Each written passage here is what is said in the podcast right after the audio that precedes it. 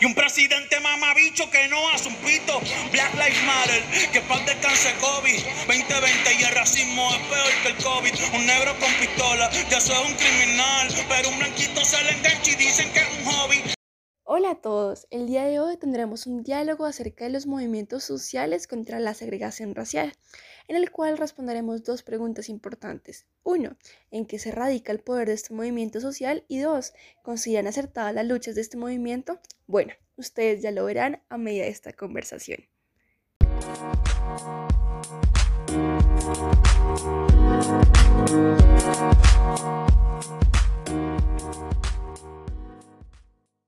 Bueno, pero para un contexto en general de lo que hablaremos en esta conversación, diré primeramente qué es la segregación racial. La segregación racial consiste en la separación de distintos grupos raciales en la vida diaria, como se podría decir restaurantes, cines, baños, colegios o la hora de adquirir o alquilar una casa.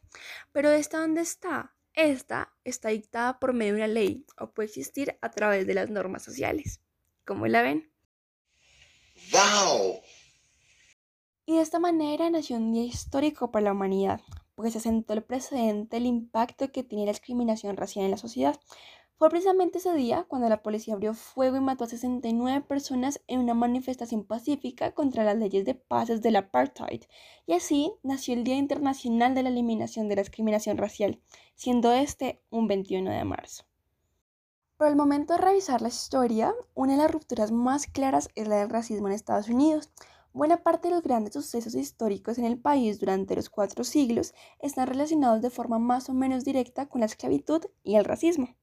Podríamos decir que todo esto inició en el llamado comercio triangular, en el que las colonias británicas en el norte de América traían esclavos negros desde África para utilizarlos como mano de obra en las plantaciones, hasta el movimiento por los derechos civiles impulsado por Martin Luther King, además pasando por sucesos más recientes como el movimiento Black Lives Matter, todos ellos tienen como protagonismo el racismo estructural y de esta manera daremos inicio a este espacio de conversación. Muchísimas gracias.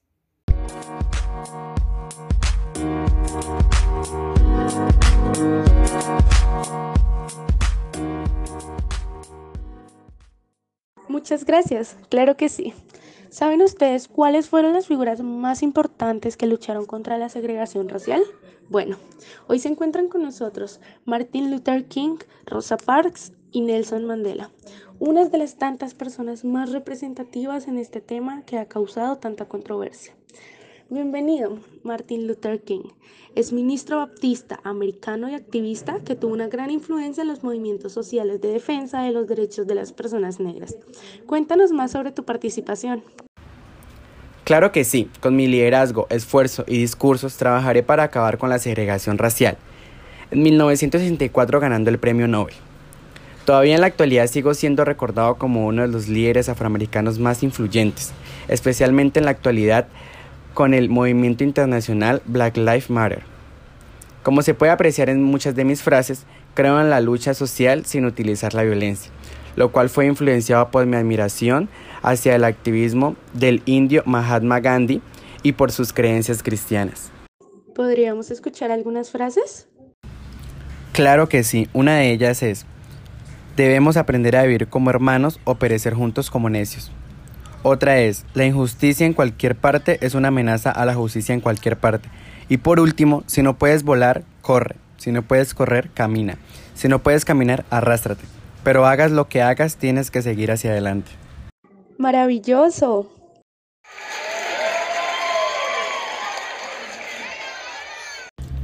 En 1963 fui el principal líder en organizar la marcha de Washington, donde realicé mi famoso discurso Tengo un sueño, en el monumento Abraham Lincoln.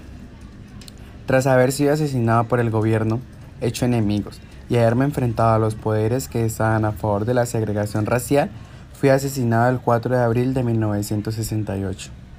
Es un discurso profundamente optimista y esperanzador.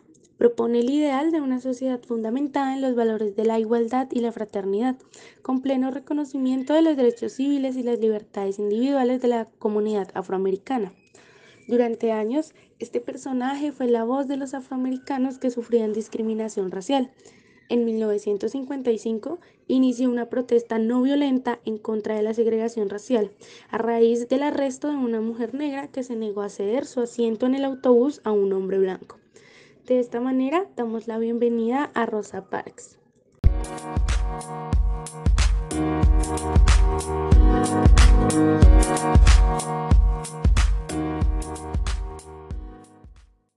La única cansada era yo, cansada de ceder.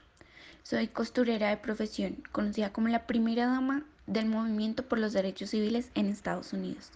Pero sobre todo soy un símbolo en la lucha racial. Viví en una de las épocas más denigrantes para las personas negras. Le negué el asiento en un autobús a un blanco en el estado de Alabama y con ello inició el boicot a los autobuses de Montgomery, ciudad donde yo residía. La Corte Suprema de los Estados Unidos prohibió la práctica de la segregación racial en los autobuses. Fue la primera gran victoria de los negros americanos contra las leyes racistas. Y en el 1999 recibí la medalla de oro del Congreso a manos del presidente Bill Clinton. Sin duda una afroamericana que hizo historia, pero aún me falta alguien. Premio Nobel de la Paz y Presidencia de Sudáfrica, Nelson Mandela.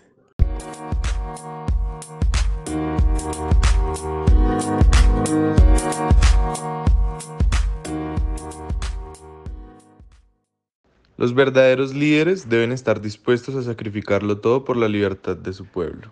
Soy abogado, político y activista, me convertí en el símbolo de la resistencia contra el apartheid, que fue un conjunto de leyes que durante 50 años discriminaron negros e indios de Sudáfrica y otorgaron privilegios a la minoría de la población blanca. Me uní al Congreso Nacional Africano y organicé con mi partido la Resistencia Pacífica para luchar por los derechos de la población negra. Pero la violencia y la brutalidad de la policía contra las manifestaciones les llevó a la resistencia armada. Pasé 27 años en prisión por alta traición. Fui liberado en 1990 por la fuerte presión nacional e internacional, lo que marcó un antes y un después en Sudáfrica. A partir de mi liberación se legalizaron todos los partidos incluidos los que defendían la igualdad racial. En 1994 me convertí en el primer presidente sudafricano negro y goberné el país hasta 1999. Fallecí en 2013 y tuve un funeral multitudinario en Johannesburgo, Sudáfrica, que acogió a más de 100 líderes de Estado. Los homenajes en su memoria se prolongaron durante una semana. Como se puede observar, la brecha racial entre afroestadounidenses y caucásicos es una realidad de múltiples caras que poco a poco ha ganado relevancia en el debate político nacional, hasta colocarse en la primera línea de la carrera presidencial demócrata.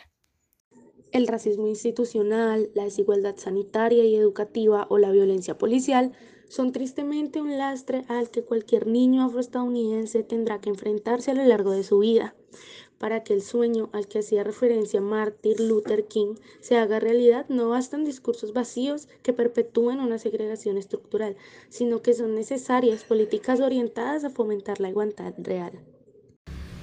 Las vías negras importan o Black Lives Matter, pero tristemente todavía no valen lo suficiente como las vías blancas. Solo mediante la igualdad racial puede un sistema político ser considerado verdaderamente democrático y lo cierto es que aún queda un largo camino por recorrer para conseguirlo. Oh, thank you. Y un presidente mamabicho que no hace un pito.